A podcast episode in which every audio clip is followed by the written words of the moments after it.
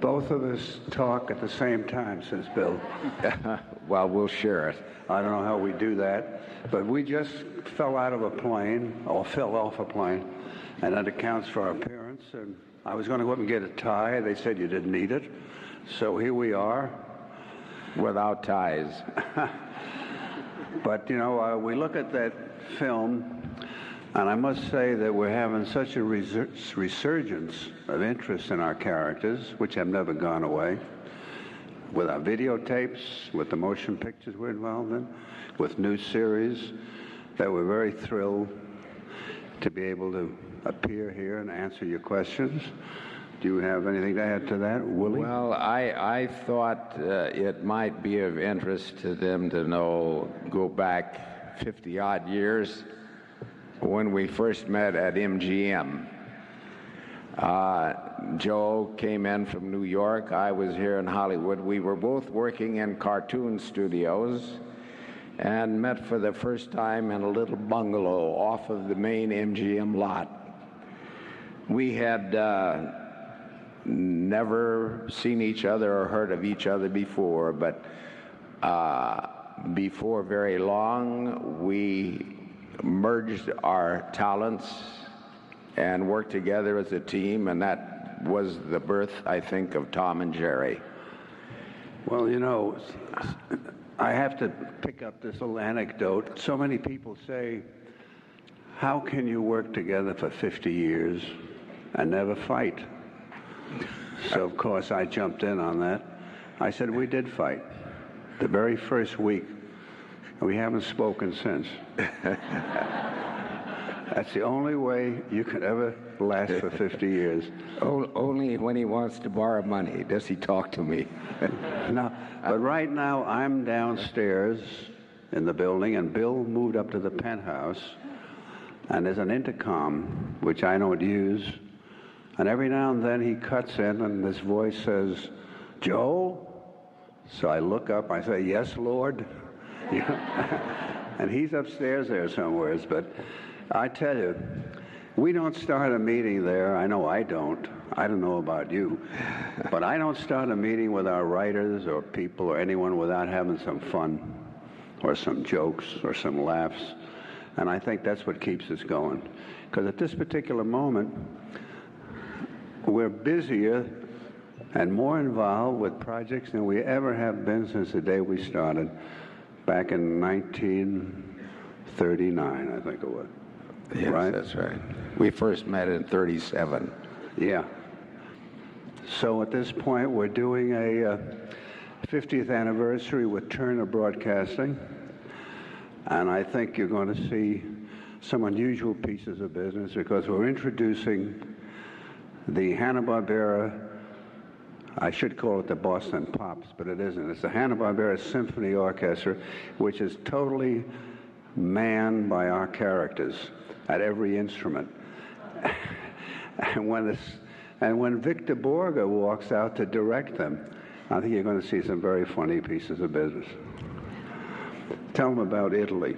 Uh, well, uh, I was going to, to carry on from that, but going back to Italy, re recently returned from a trip to Rome where we met with RAI Television. I think that is the government controlled television uh, circuit there in Italy. And we had, uh, they had been out here and in a discussion, uh, there had been suggested uh, a series of cartoons that we would work with RAI Television. Uh, the name of the series is Don Coyote and Sancho's Panda. Uh, and it is strictly for laughs. It's a comedy. And uh, we went to Italy to have this meeting with RAI. And uh, I think more important than anything else is they arranged an audience with Joe and I with the Pope. No less. We were very impressed, and we got some photos, and we have had them framed. We were very proud of that. But we are now back in our Hollywood studios working on that series, in conjunction with RAI Television. Yeah. Uh, in mentioning the feature uh, that we are working on, the Jetsons, uh, which has been a giant undertaking for us, uh, we have both been very much involved in the production of that and have spent uh, long hours at the studio, each of us involved in different aspects of the project. But uh, it is something uh, when you say, oh, gee, a lot of fun, animated cartoons, it is a very serious business. And it requires a lot of patience, a lot of talent, with a very large number of people. Uh, I think that one of the most important things that has ever happened to Joe and I is that we have been able to surround ourselves with a lot of fine artists, writers, musicians, technicians that have made uh, the success of our cartoons as we have made them in the past. Well, I tell you, when I must switch back to Italy, because when the Pope walked over and held your hand and blessed the rosary someone gave me, and you looked into these blue eyes, I assure you, there's never going to be any more bad Polish jokes about the Pope, I tell you that. never again. But one of the charming things was that they had 50 children from about age four to age 12 in a choir as part of the show, singing the theme songs in Italian.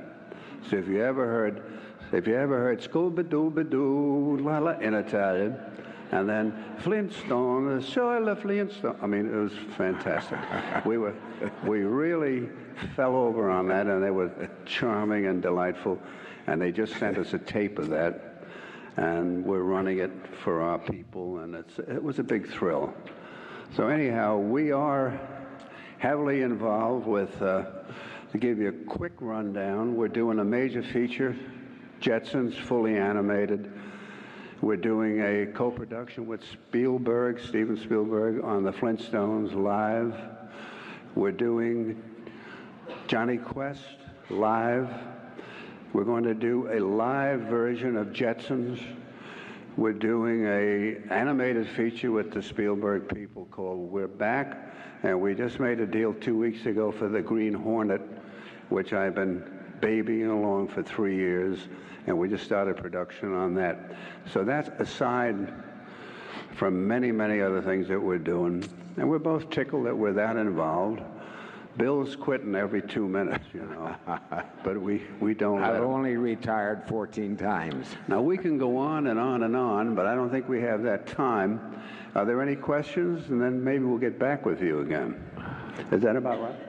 Does anybody have Any have- questions at all? When, when you first designed the, the Jetsons, did you have any idea that the things that you were foreshadowing, you know, like the that they could see each other on the TV screens and that the that they were flying around little cars that they were possibly going to come true within, you know, before the year 2000? Well, I think we were a little lucky to be that far ahead of our time. But uh, it did turn out that a lot of the things that did appear in the early Jet- Jetsons did come into being. But uh, I, I would think we, we just lucked out. Well, the Jetsons now, what we're doing now is giving them more dimension. And the challenge that we have in the feature is that when we did the original series, which was 25 years ago, we created a lot of things that we thought were way out. Well, they all happened practically. Now we're going 50 years or 100 years further and creating a lot of things which we think are going to get some pretty, pretty good laughs. Mainly our apartments, our living quarters are mounted hydraulically on lifts, and when you have smog, you just rise up above the smog. That's one of our, and we have a parking gimmick that you've never seen before. And if we work on that, we're not going to have any more parking problems. This is amongst a lot of, and a very serious environmental problem shows up that we solve. So we're doing a lot of those kind of things. My name is Jameson Rounds from Pierre, South Dakota. Um, as I watch your cartoons, they're funnier now than they were when I was little. And I was wondering if you really intended them for older people instead of just little kids. You mean that the old cartoons were the funniest? They, they're all the funniest as I look at them now. I mean, Uh-huh. you know. Well, I think going back uh, to the Tom and Jerry uh, days, uh, those cartoons, the kids enjoyed them, but we really had an adult audience in mind. Uh, not old adults, I'm talking now about people like you out there in the audience. And they were made, I think, for a group very much like we're talking to right now. I can remember Tom and Jerry uh, when we would preview a show. Uh, it seemed to us the, that the harder they hit, the louder they laughed, and the more hits, the more laughs. Yeah. Well, I tell you, the um, we never really stopped and said, "Well, these are for children. and These are for middle age brackets." And they, we just made what we thought were funny cartoons. Like when I presume when Laurel and Hardy made their shows, or the Marx Brothers, they just did what they thought was terrific entertainment. So we never lost a child, and we appealed to everybody. And we, we're getting back into that again, by the way, right now. We've just started a new series of Tom and Jerry cartoons to be made in the theatrical version. And it's the beginning of 13 half hours. It will lead to 65 half hours. And we also just finished a major Tom and Jerry feature.